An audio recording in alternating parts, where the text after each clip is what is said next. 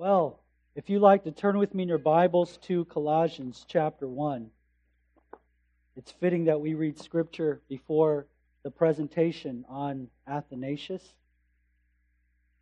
Colossians chapter 1, verse 13.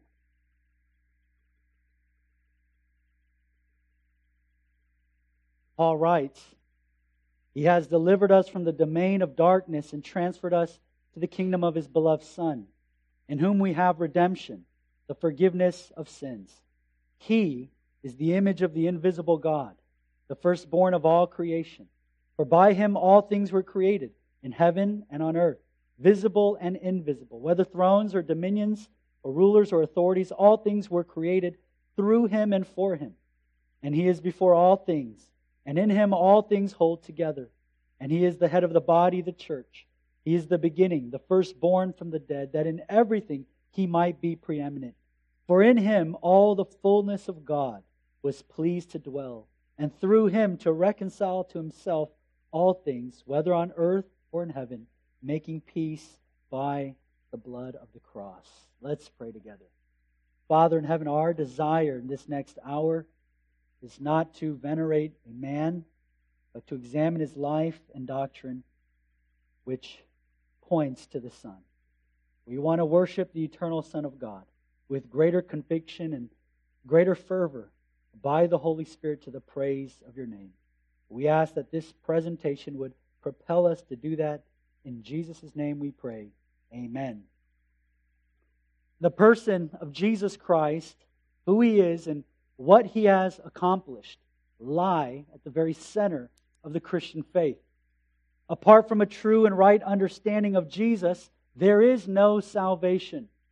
He is the image, as we just read, of the invisible God. And so, apart from a right and true understanding of Jesus, not only is there no salvation, but there is no God. It's because when we say God, we mean Father, Son, and Holy Spirit. The one true living God eternally exists in three distinct yet inseparable persons. And so to diminish a person of the Godhead would be to diminish the very being of God. And, church, this is why each and every Sunday we sing, Praise God from whom all blessings flow. And that doxology ends praise Father, Son, and Holy Ghost. Well, one of the reasons why we're able to lift up that song in praise is because of an early church father widely known as the father of orthodoxy. No one in all of church history defended the doctrine of the Son and thus the Trinitarian doctrine of the Godhead in the manner that he did. He is largely responsible for fending off what is the greatest theological controversy in the history of Christianity. For over 45 years, he championed the deity of Jesus Christ and subsequently the deity of the Holy Spirit for the sake of preserving the deity of God. And that during a time when it appeared that the whole world was moving in the direction of wholesale heresy.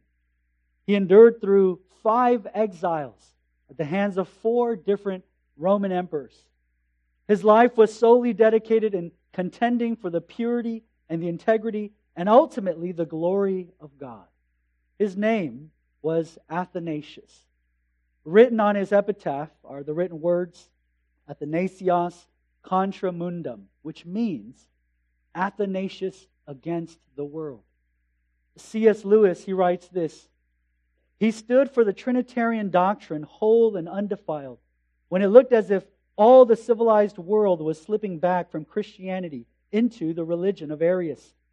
It is his glory that he did not move with the times.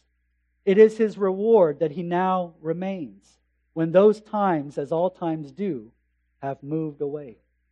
In other words, Athanasius contended and fought an almost impossible battle against the rising tide of false doctrine that was absolutely overtaking the church. And in the end, he won. And thus, we are the benefits of his labors, his life, and his labors. He stood against countless bishops, multiple emperors, against political pressure, physical force, because he believed God to be one God consisting in the Father Almighty, maker of heaven and earth, and the Son of God, begotten from the Father before all ages, and not made, and the Holy Spirit proceeding from the Father and the Son, and with the Father and the Son, worship and glorify. What we learn from Athanasius is that utterly critical to the Christian faith is the true and very deity of each of the persons of God. And if not, then our gospel is a sham. And our salvation is but an empty and vacant reality. And so to lose such a doctrine is to lose Christianity itself. A Christian then must be prepared to live and even die, to even die for it. And this is what the patristic father did. Now, let me be very clear in saying this. Athanasius in no way created, nor invented, nor put together the doctrine of the Trinity. Rather, he was the instrument in which God would use to not only protect the truth of the Godhead, but help explain and articulate it. You see, truth can never be created, it is timeless, therefore, it can never be new. Rather, from the truth of Scripture, it can only be passed along or handed down. And so there were those who came before Athanasius. And we would be in great error to think that the faithful saints before him did not possess a true and right view of God. Without a doubt, they did. We have heard from some of these men the, the past several Thursdays. Polycarp of Smyrna, as he was about to be burnt in the fire, killed by the sword, he prayed this prayer For this reason, indeed, for all things, I praise you, I bless you, I glorify you through the eternal and heavenly high priest, Jesus Christ, your beloved Son, through whom be glory to you, with him and the Holy Spirit, both now and for ages to come. Amen. He prayed that prayer before he died. Prior to his death, Polycarp prayed a Trinitarian prayer to his God. Irenaeus of Lyon explained the deity of Christ in this way. He said, So then the Father is Lord and the Son is Lord, and the Father is God, and the Son is God, for that which is begotten of God is God. There were many defenders of the Trinitarian God that, that came before Athanasius. But what set Athanasius apart from his predecessors from the past was the fact that allotted to him was a lifelong battle to defend it. When the church was deviating away from orthodoxy towards Arianism, which I'll explain. But it all really started in the second century after the apostles departed from the scene with a heresy known as modalism. And if you look at the handout I gave to you, I have definitions for you there. I have also a timeline, some key terms. I also have some um, recommended reading in the back as well. But it all started in the second century after the apostles departed from the scene with a heresy known as modalism. And that understanding of God came out came about in order to solve the tension in the language of the Trinity. How can God be three persons? Well, the answer, according to modalism or modalists, was by collapsing, collapsing the Father, the Son, and the Holy Spirit into one person. In other words, instead of three persons, there was just one person.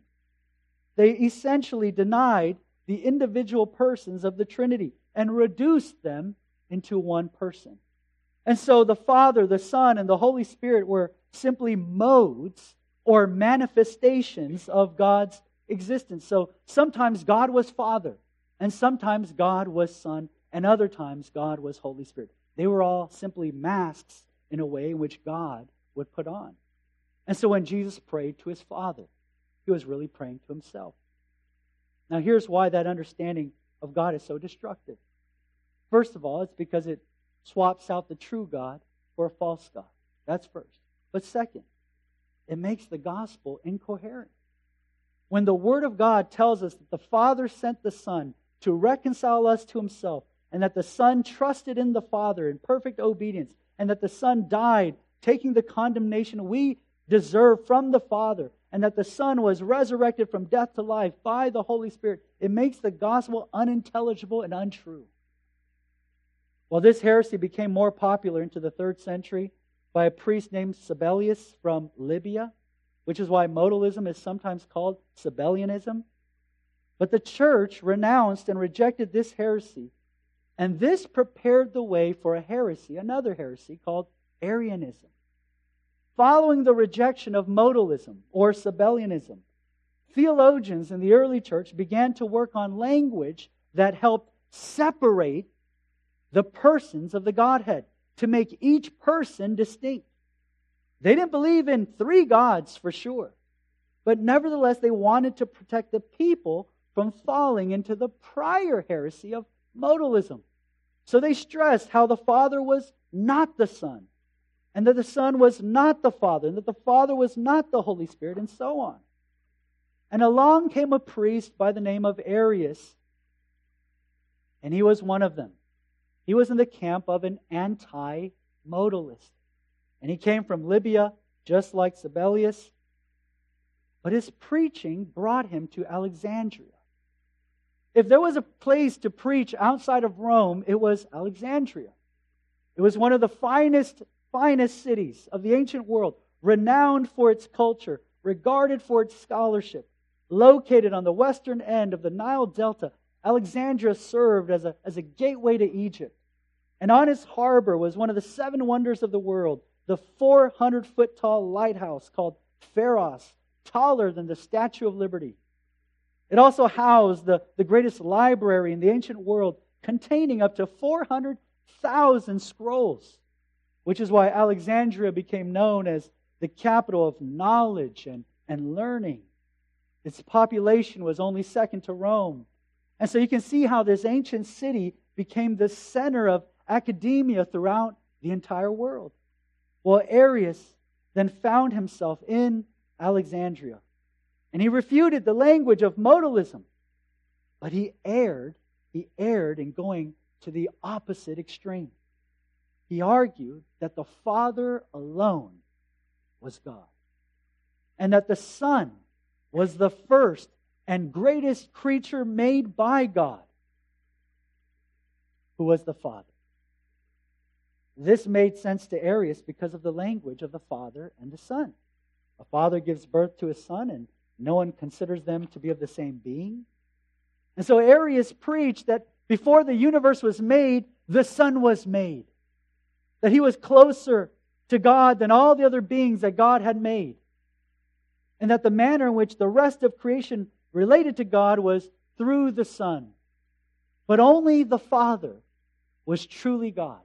Only the Father was infinite and eternal and uncreated. In Arius, he said these words If the Father begat the Son, then he who was begotten had a beginning in existence. And from this it follows there was a time when the Son was not. There was a time when the Son was not. In other words, if you were to ask Arius if the Son was really God, Arius would answer that he was not. Well, by teaching this, Arius thought he was defending the truth against modalism. And it began to spread throughout Alexandria, but then to other regions in the Eastern Empire. Now it appeared that this new teaching was going to continue to grow unchecked until the bishop, the bishop or the pastor over the churches in Alexandria stepped in. And his name was not Athanasius, but his name was Alexander. Alexander strongly opposed Arius' teaching on the doctrine of God by claiming it denied the truth of who God was. And so he responded, Alexander responded, that the Son was truly God in as absolute sense as the Father was, and that Christ was not of like substance to God, but was of the same substance of God. Well, the battle lines were drawn and the controversy began to spread. And here was one of the most clever maneuvers in which Arius made. He put his theology into little ditties, into little well known, catchy tunes. It was brilliant propaganda. Mobs were soon marching through the city, chanting the slogans of Arius' heresy, singing his theology, was one of the most effective tactics that he used for years and years throughout the whole of the controversy. It's said that later in the city of Constantinople, that Arian choirs would sing in the night in the streets, but that the bishop John Chrysostom would set against them his own choirs to sing Orthodox hymns in the night in the streets. And what ensued was a street battle of rival choirs in the night. One group singing songs of heresy and the other group singing songs of truth. sometimes I feel like there are some in our own church who would have been super juiced to be a part of that Orthodox choir. I won't name names. But people were heard in the streets singing the catchy tune, There Was a Time When the Son Was Not. How the tune went, I don't know. But there's a lesson that we can learn here. Notice, church, that heresy doesn't always come neatly packaged with a label, with a label on it which says, Don't touch heresy. Nor is it always found within the confines of the church. You can find it in something as innocent as a catchy rhyme. You can find it on the streets. You can find it amongst those who hold it in popular opinion. Heresy is often found in the guise of something very harmless. When Paul tells Timothy in 1 Timothy 4:16 to keep a close watch on yourself and the doctrine, he doesn't merely mean it when you're opening up a book or listening to a sermon, but to do so at all times everywhere. And I think, I think for us as Christians, we often have a hard time grasping that.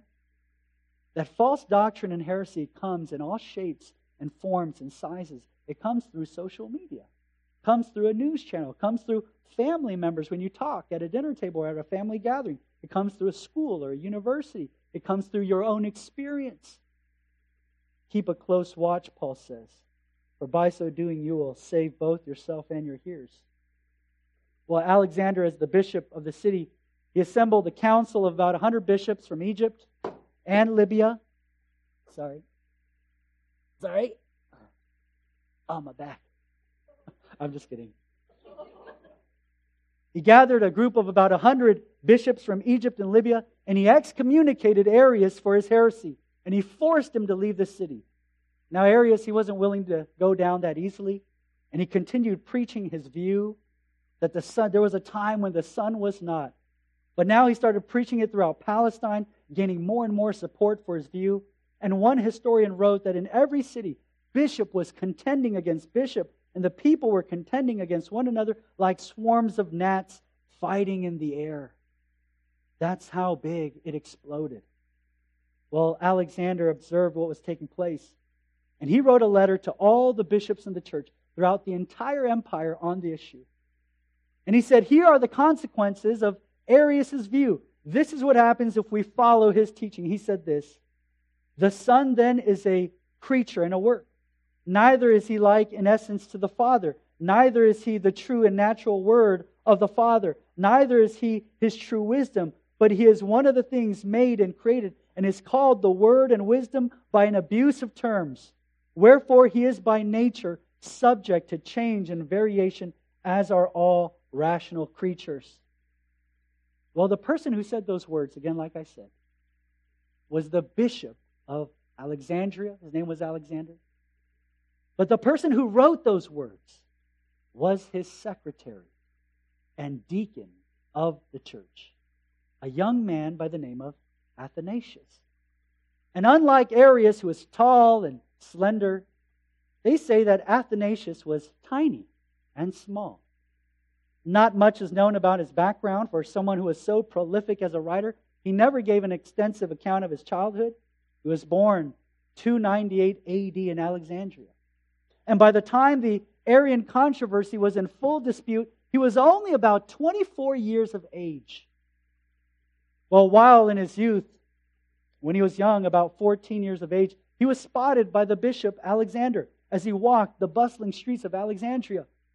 And he was found Athanasius was found with a group of boys imitating a church service. And what's funny is that sometimes I'll walk into the youth room and I'll see our own kids and they'll be doing the same thing.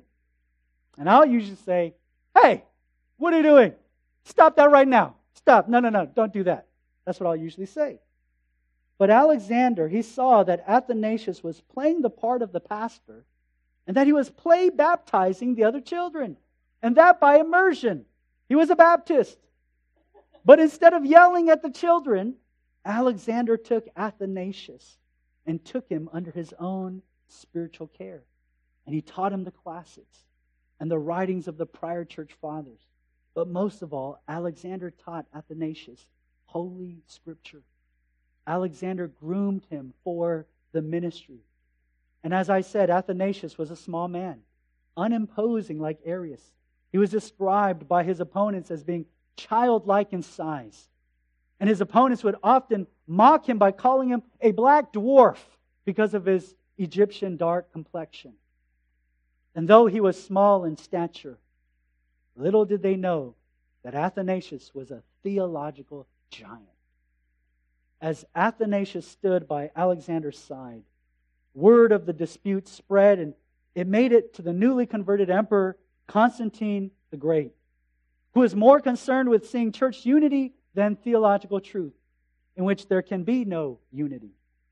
Division in the church, he told the bishops, is worse than war. And he felt that it was his duty as Christian emperor to restore unity to his empire's divided church. And so, to settle the matter, he called the first ecumenical council of bishops from all over the Eastern Empire and a few from the West. And of the 1,800 bishops invited, there was about 300 who came to Nicaea in Asia Minor in 325 AD. Along with the bishops, there were an even greater number of presbyters and deacons of churches. Now, there were councils before, like meetings before, consisting of a region, of an area. They would call it a regional council. But never since Acts chapter 15 in the Jerusalem council was there a council representative of the whole church. You'll remember in Acts chapter 15, there in Acts, a decision was made by the church on the issue of whether Gentile believers had to be circumcised like the Jews. Well, the apostles, they said no. And it's not that the Gentiles now became Jews, but that believing Gentiles and believing Jews now became Christians. Which is why Peter baptized the Roman centurion Cornelius rather than circumcising him. Well, what was unique about Nicaea was the fact that by the edict of the Emperor Constantine, it brought together bishops from all parts of the Christian world in order to provide a universal answer to a theological problem. And so the council met from the month of May to the end of July. And you have to understand this that this was a monumental event. It wasn't that long ago in which the church was severely persecuted by the empire. But now you had the Roman emperor in attendance delegating this meeting with over 300 bishops and elders and deacons, some of them still bearing the marks and the scars from their physical torment and their physical mutilation. The Roman emperor, who was once regarded as the worst enemy of the church, now in the presence of hundreds of pastors and theologians discussing theology. And the one perk in being at Nicaea was that all in attendance were being fed daily by the best food because of the king. They say that they ate very, very well. Sounds like the kind of pastor's conference that we here at Pillar like to go to, where there's good food. Well, here at this council, the arguments from Arius' side and Alexander's side, they were both heard. And they went back and forth. And one interesting story to add here is that Nicholas, a bishop of Lyra from Asia Minor, was there at the proceedings. He was known to be a generous and charitable bishop, this bishop named Nicholas. You may have heard of him by the name of Saint Nick, or in the Dutch tradi- tradition, Sinterklaas. Sinterklaas. Well, the bishop was merged with old pagan Nordic folk, uh, folk tales to become somewhat of a magician who punished naughty children and rewarded the good. Well, Sinterklaas staunchly opposed Arius. And while Arius was in the middle of a defense, went up to him and slapped him on the face. And that's the picture you have there. Because he was so frustrated with him as Sinterklaas, as he was a defender of Trinitarian orthodoxy. So next time you see Santa Claus at Walmart, say thank you for defending the Trinity. Now, whether that really happened, we don't truly know. It's, they say that that story began in the 1400s, but I would like to believe that it did. I would like to believe so. Well, in this council, only the bishops were allowed to speak on the floor. And at first, it appeared that the Orthodox party was in the minority. But though they were few in number, they were stronger in wisdom and intellect. Now, listen to what the historian Philip Schaff says here. He says this And above all, the Alexandrian deacon Athanasius, who, though small and young and according to later practice, not admissible to a voice or a seat in the council, demonstrated more zeal and insight than all. Remember that this council lasted for days, for weeks, for months. There is without a doubt that young Athanasius was preparing and equipping and schooling the much older bishops whenever they needed to step onto that floor to speak. In other words, he was likely the quiet force behind the Orthodox argument to uphold the Trinitarian view of God. You'll notice in that picture, it's a, it's a, a Coptic picture. He's stepping on Arius. It's kind of dark, but he's stepping on Arius. And you'll notice all the bishops in the back, in the back, they have a different headdress on, while he has a different one because he was a deacon. In the end, the Orthodox position won, and the bishops gathered, and without a doubt, Athanasius as he worked behind the scenes. And they all together drafted and redrafted a doctrinal statement. And you have it there in your handout. A confession of faith emerged from the Council of Nicaea, known as the Nicene Creed. We believe in one God, the Father Almighty, maker of all things visible and invisible, and in one Lord Jesus Christ, the Son of God, the only begotten of his Father. And here's what's important of the substance of the Father God of God, light of light, of very God, of very God, begotten, not made, being of one substance with the Father, by whom all things were made, both which be in heaven and earth, who for us men and for our salvation came down from heaven and was incarnate and was made man. He suffered, and the third day he rose again and ascended into heaven, and he shall come again to judge both the quick and the dead. And we believe in the Holy Ghost I want you to notice what they were careful to state. Not that the Son was of different substance, or they call in theology heterousios with the Father, or even of similar substance, homoiousios with the Father, but that the Son is of the same substance, homoousios with the Father. The most important word in the creed was ousios, meaning substance or nature or essence. And they got that word out of Luke chapter 14. When the prodigal son, when he, when he talked about his property, it signified the deepest and innermost reality of an object, its very being. And by stating that the Son was of the same substance as the Father, the Creed was affirming that the Son had the same nature, the same essence, was of the same being as the Father. Therefore, just as the Father was divine, eternal, unchangeable, uncreated, so was the Son. But notice that the council added a series of anathemas to the creed. To pronounce an anathema over someone was even stronger than excommunicating someone. It wasn't just a discipline of a, of a disobedient Christian by banning him from Holy Communion, but rather declaring him not to be a Christian at all. Notice the anathemas. And whosoever shall say that there was a time when the Son of God was not, or that before he was begotten he was not, or that he was made of things that were not, or that he was of a different substance or essence from the Father, or that he is a creature, or subject to change or conversion. All that so say, the Catholic and Apostolic Church anathematizes them. And all the bishops there, even Arius's supporters, except for two, ended up signing the creed. Well, Constantine sent Arius and his two heretical friends into exile. And upon completion of the creed, the emperor celebrated with the bishops with a, with a great feast because it brought an end to any controversy in the matters of faith. It's over, it's been decided.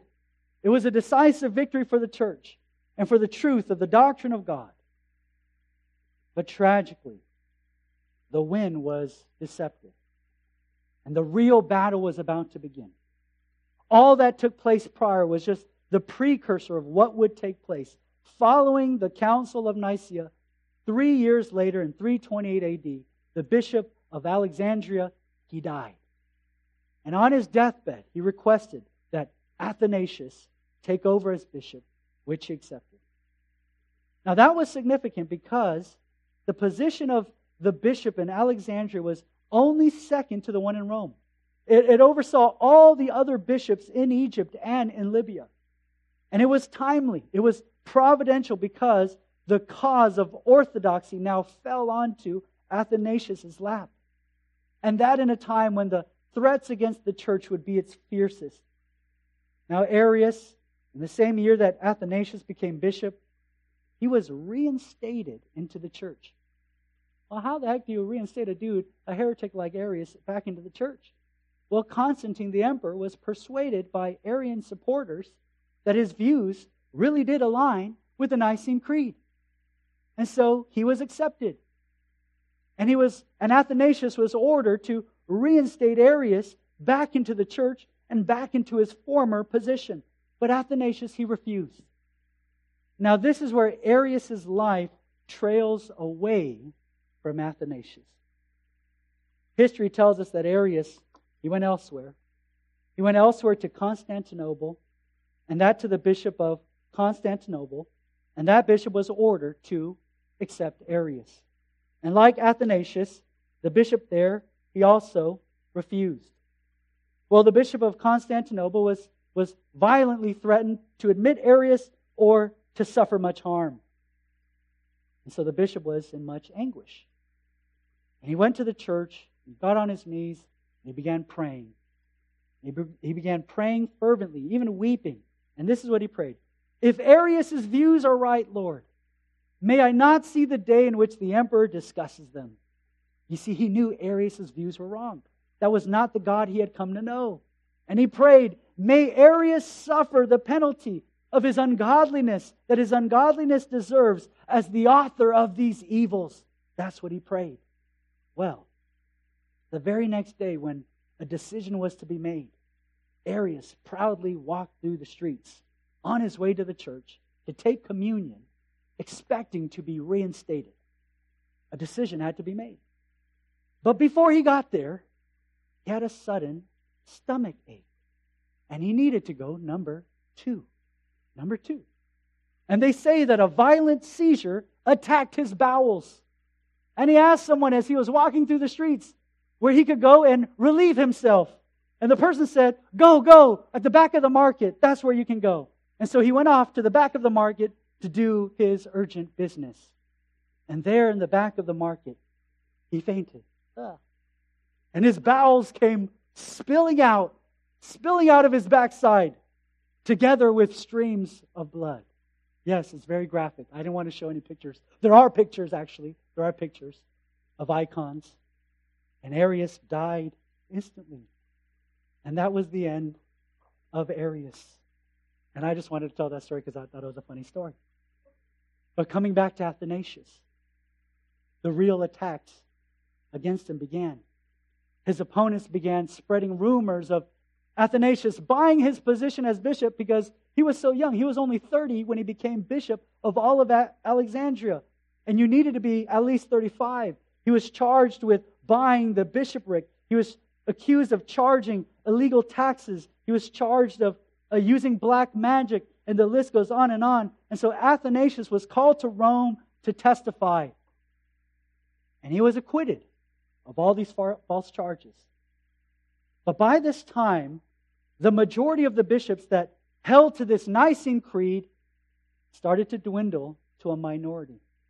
Because you see, all those bishops that signed that creed, they did so out of reluctance, out of fear, not out of conviction. And so for Athanasius, as he was free from those charges, a new one was brought before him that he had murdered someone, that he had murdered an opposing bishop named Arsenius from southern Egypt. Well, this is what happened. Arsenius was bribed by opponents to disappear, to make it look like he was murdered. And with Arsenius out of the picture, they accused Athanasius of murdering him and dismembering him for cutting off his body parts. And the, his opponents, they said, Look, look what we have. We have Arsenius's hand that Athanasius has cut off. And they said that Athanasius was using this dismembered hand for black magic. And his opponents were making rounds throughout the city showing this hand. I don't know whose hand it was, showing this hand to prove their point. Well, Athanasius was summoned by Constantine to a trial to answer for himself. And the hand was produced at the trial as evidence to convict Athanasius. And when it was Athanasius' turn to speak, he asked those who were accusing him, Do you know Arsenius?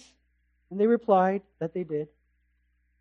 And in a surprise move, Arsenius was ushered into the courtroom, wrapped in a cloak. And everyone was shocked. Arsenius, you're here. You're not dead.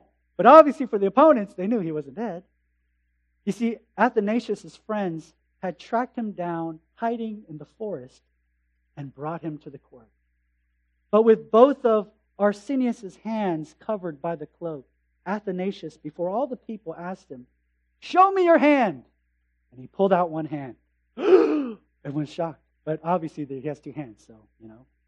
The people were in suspense, watching, and it was very exciting. And then Athanasius said, Show me your other hand. And he pulled out his other hand. and Athanasius, his accusers were so ridiculous. They were so crazy that they requested to know when did you cut off his third hand? He had a third hand. When did you cut it off? This is his third hand. There was no winning with these heretics. And here's the thing, church Athanasius was still found guilty and he was condemned. He was condemned. He fled on a boat to appeal to Constantine, but another accusation was thrown. Another false witness was created, and that Athanasius had tried to starve the citizens of the capital by preventing food shipments from Alexandria. And so the emperor banished him in the year 336 AD. Well, Constantine, he died in 337 AD. And his empire was divided among his three sons, and one of his sons, Constantine II, reinstated Athanasius back to his office as bishop, and he returned back to Alexandria with cheering crowds. But here's how the rest of Athanasius' life would play out. Two years later, he was exiled for a second time but for a longer period of time, seven years, as a man by the name of Eusebius, leader of the Arians, took power into his hands. Well, during this time in exile, this is what Athanasius did. He began to write. He began to write.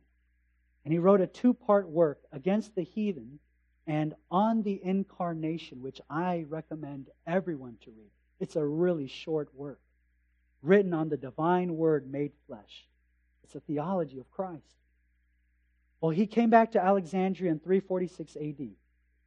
But then he was exiled for a third time. And in this third occasion, 5,000 soldiers launched a surprise attack on his church while he was leading a worship service. And the soldiers rushed in with swords drawn, and Athanasius ordered for his people to get out lest they get killed. And during this rush, a group of monks came into the church grabbed Athanasius and smuggled him out of the chaos. Well, you see, for Athanasius, although his work had him in the center of Alexandria. During his time as a deacon and as a secretary, he made a visit to the Egyptian desert, where he came in contact with a group of ascetic monks. And a close bond was made between them. And this relationship went on for years, and they became one of his most trusted friends. Maybe because their lives were so polar opposite of his. He was in the hustle and bustle of Alexandria while they lived in the desert. But these monks saved Athanasius as he was exiled for the third time. And these desert monks, they would protect Athanasius. You see, Athanasius, there was a price on his head. And any time the imperial search party went out or got close, these monks would whisk him away. Sometimes they hid Athanasius in a, in a dry cistern, sometimes in a cemetery. Sometimes they disguised him so that he was able to go back to Alexandria. But for Athanasius, the more he was exiled, the more powerful he became. Because the more they exiled him, the more he wrote.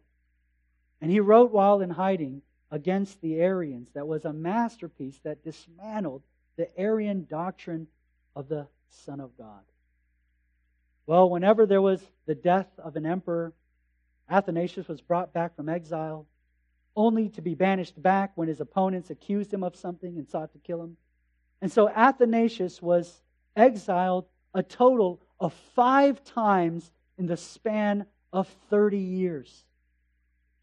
And what I find incredible about Athanasius is that every time, every time that Athanasius returned home,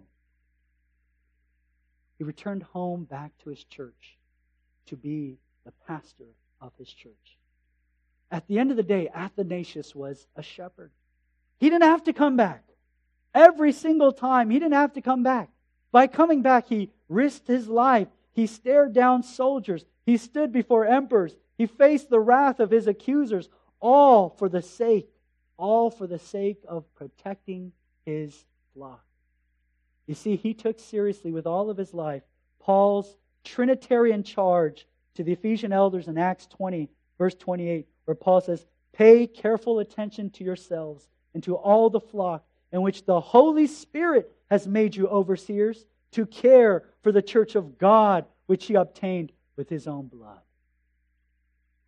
You see, Athanasius fought for and championed the doctrine of the Trinity and the doctrine of the Son of God in order to save his hearers. Well, Athanasius, he died in 373 AD. He, died very quietly around the age of 75, living his remaining years pastoring the church. I have a picture here.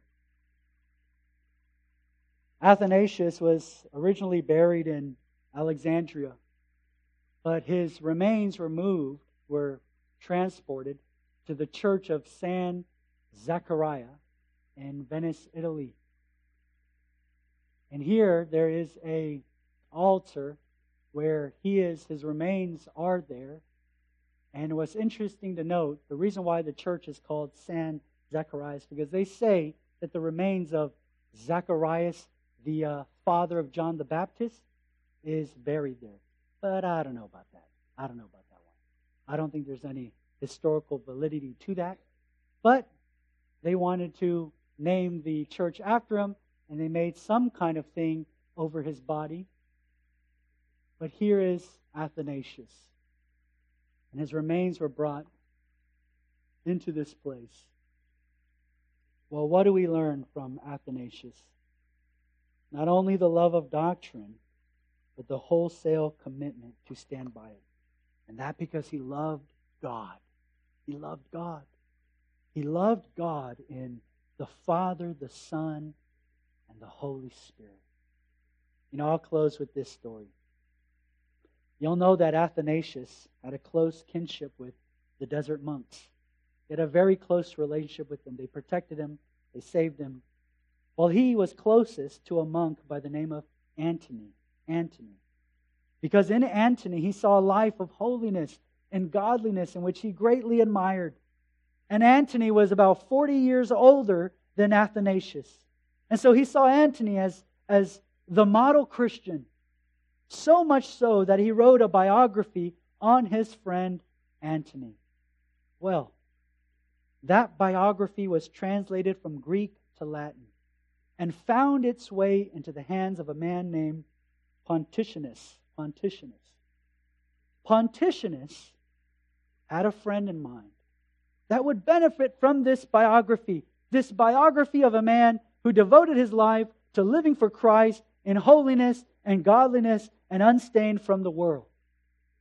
Pontianus gave it to his friend Augustine.